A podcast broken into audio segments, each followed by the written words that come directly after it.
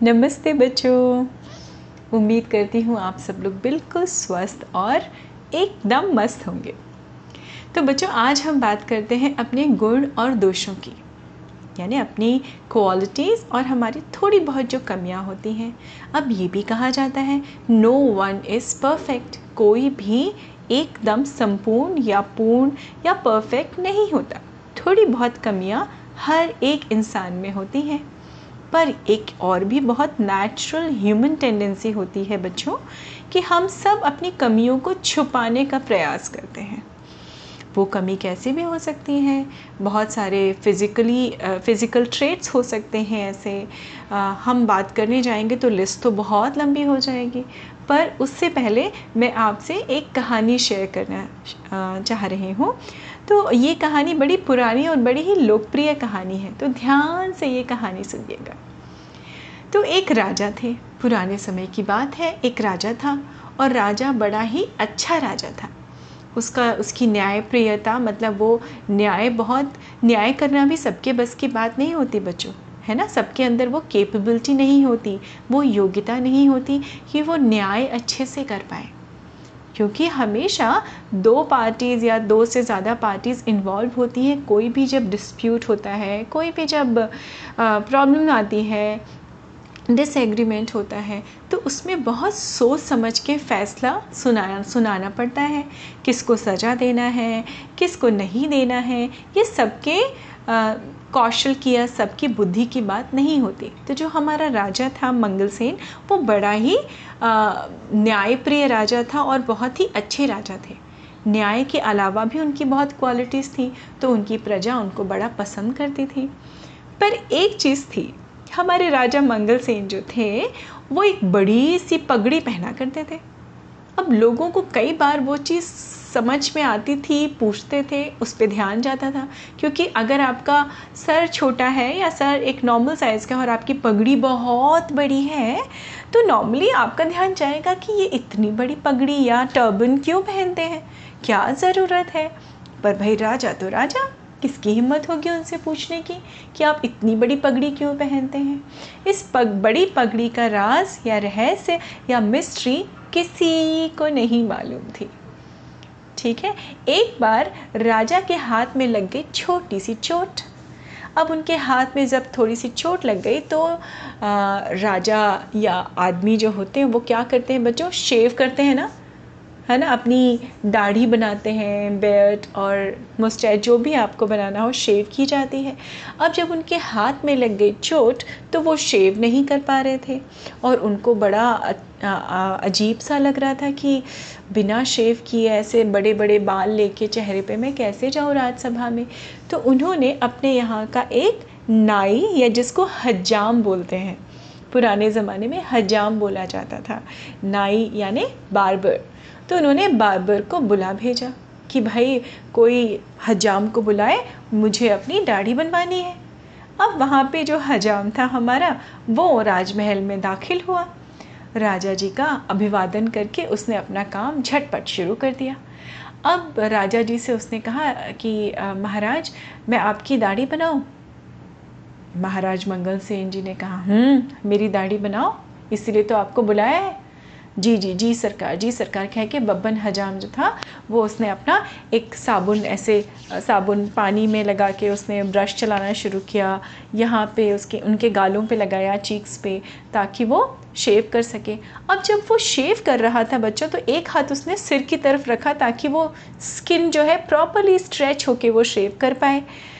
अब हुआ क्या बच्चों? जैसे ही उसका राजा की पगड़ी पे हाथ लगा। राजा की पगड़ी या उनका टर्बन जो था वो तो गिर गया। और बब्बन हजाम की आँखें तो फटी की फटी रह गई। क्यों? क्योंकि राजा के दो सींग थे। सींग मतलब हॉर्न्स होते हैं ना जानवरों के जो गाय बैलों के होते हैं वैसे।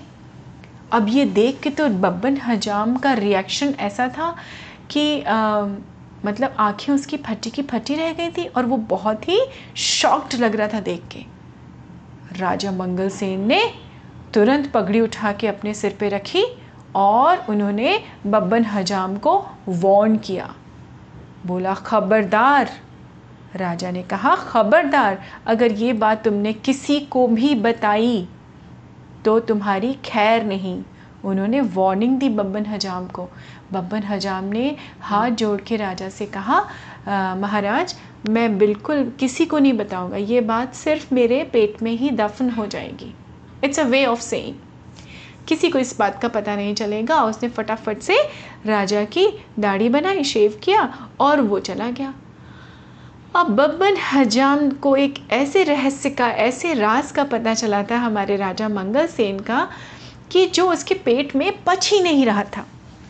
उसके पेट में होने लगा ज़ोर ज़ोर से दर्द और उसको लगा कि मैं किसी को तो ये बताऊँ ताकि मेरे मन का ये जो आ, आ, जो एक गुबार है या जो मेरे मन में एक बात है ये मैं कह कहूँ तब मुझे थोड़ी शांति मिले।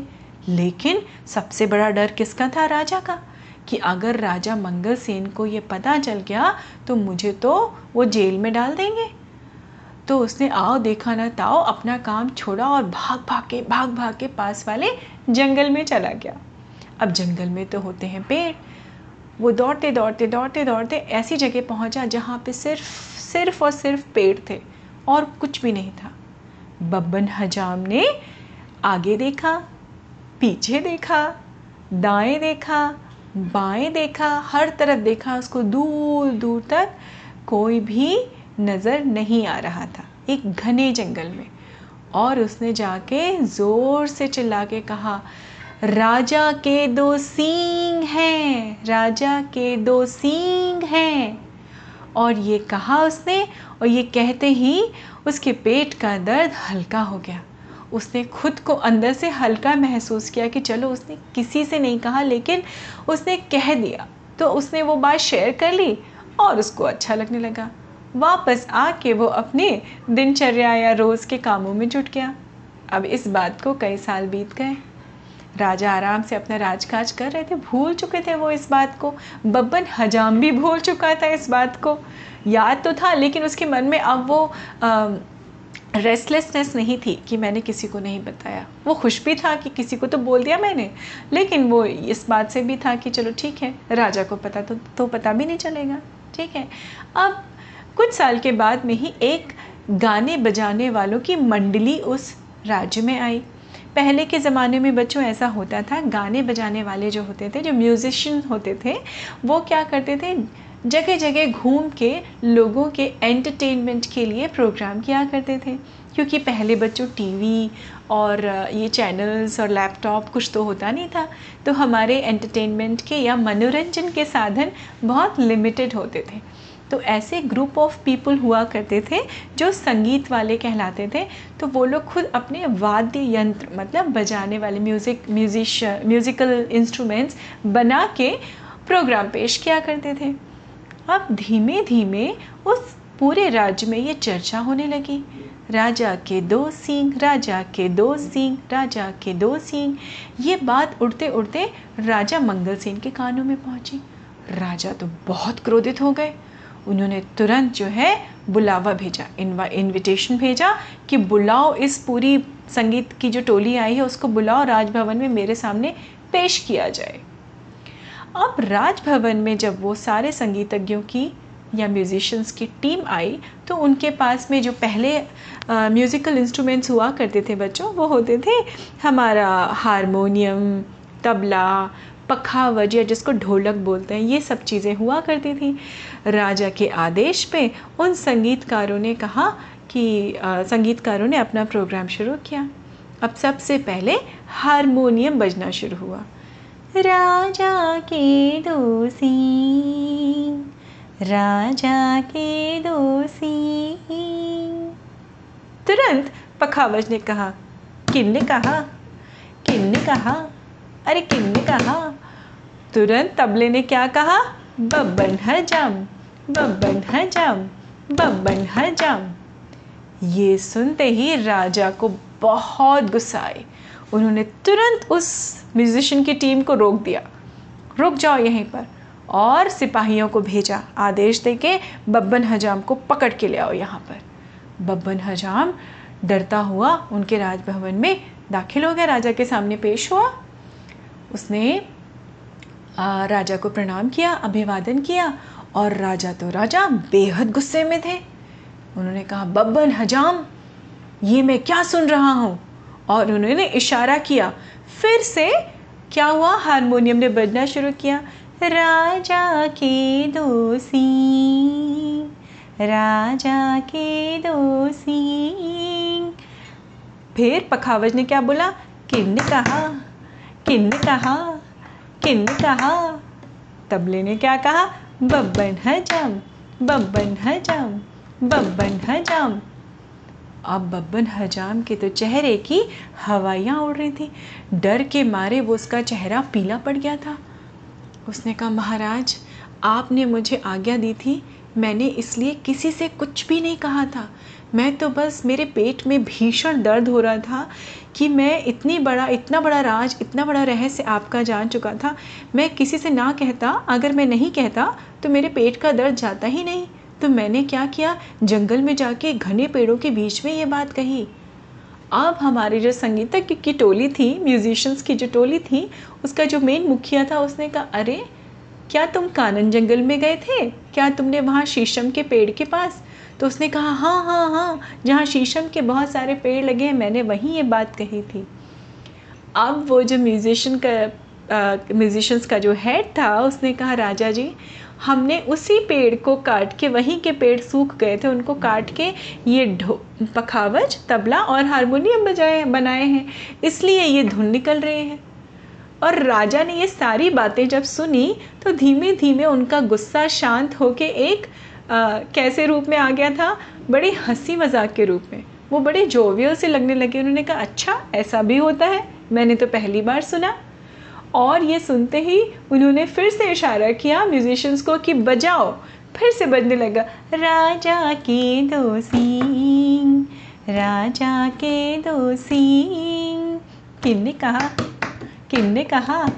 बब्बन हजम बब्बन हजम और राजा ने देखते देखते अपनी पगड़ी फेंकी और इन्होंने अपने असली रूप में, यानी जो दो सींग थे उसके साथ में नाचना शुरू कर दिया। उनको नाचता हुआ देख के सारे दरबारियों ने, बब्बन हजाम ने भी थोड़ा सी राहत महसूस की और वो लोग क्या हो गए? खुश हो गए। उस दिन से राजा ने दोबारा कभी पगड़ी नहीं पहनी। और आपको आश्चर्य होगा बच्चों कोई भी राजा से नहीं डरा क्योंकि यूजुअली ह्यूमन बीइंग्स के हमारे इंसानों के सिर पे सींग नहीं होते। तो वो बहुत कुछ अलग सा था राजा आ, के शरीर पे जिसको छुपाने की वो कोशिश करते रहे इतने सालों।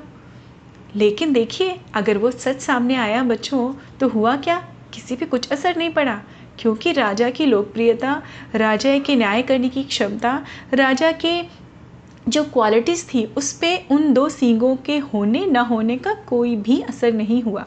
ये सिर्फ़ राजा का मानना था कि मुझे इसको छुपा के चलना है ताकि ऐसा ना हो कि लोग मुझे पसंद ना करें। तो थी ना बड़ी मज़ेदार सी कहानी बच्चों, और हमें क्या शिक्षा मिलती है इससे? हमें दो शिक्षाएँ मिलती हैं बच्चों। पहली शिक्षा ये कि हमारे शरीर में अगर कोई भी ऐसी कमी है या कोई भी कमी हो शारीरिक ही नहीं, कोई भी कमी हो, हमें उसको छुपाने का कोई भी प्रयास नहीं करना चाहिए। हम हमेशा अपनी सीरत से, अपनी अकल से, अपने प्यार से, अपने व्यवहार से जाने जाते हैं। हम कभी भी अपनी सूरत से और आर्टिफिशियल चीज़ों के के बेसिस पे याद नहीं किए जाते हैं। सो ऑलवेज रिमेंबर बच्चों no one is perfect perfect and never try to hide any आप जैसे हैं बिल्कुल सबसे अच्छे हैं। आप सब अपने आप में बिल्कुल यूनिक हैं और स्पेशल हैं। और दूसरी शिक्षा क्या मिलती है बच्चों? बब्बन हजाम की तरह कभी मत बनिए। कोई भी आपके अगर बेस्ट फ्रेंड का कोई सीक्रेट है, हमेशा उसको अपने तक ही रखिए। कभी किसी को मत बताइए। है ना? दोस्ती का उसूल होता है। दोस्ती भी होती है या रिश्ते भी होते हैं। हमेशा कोशिश करिए कि किसी से ना शेयर करें तो अच्छा है है ना?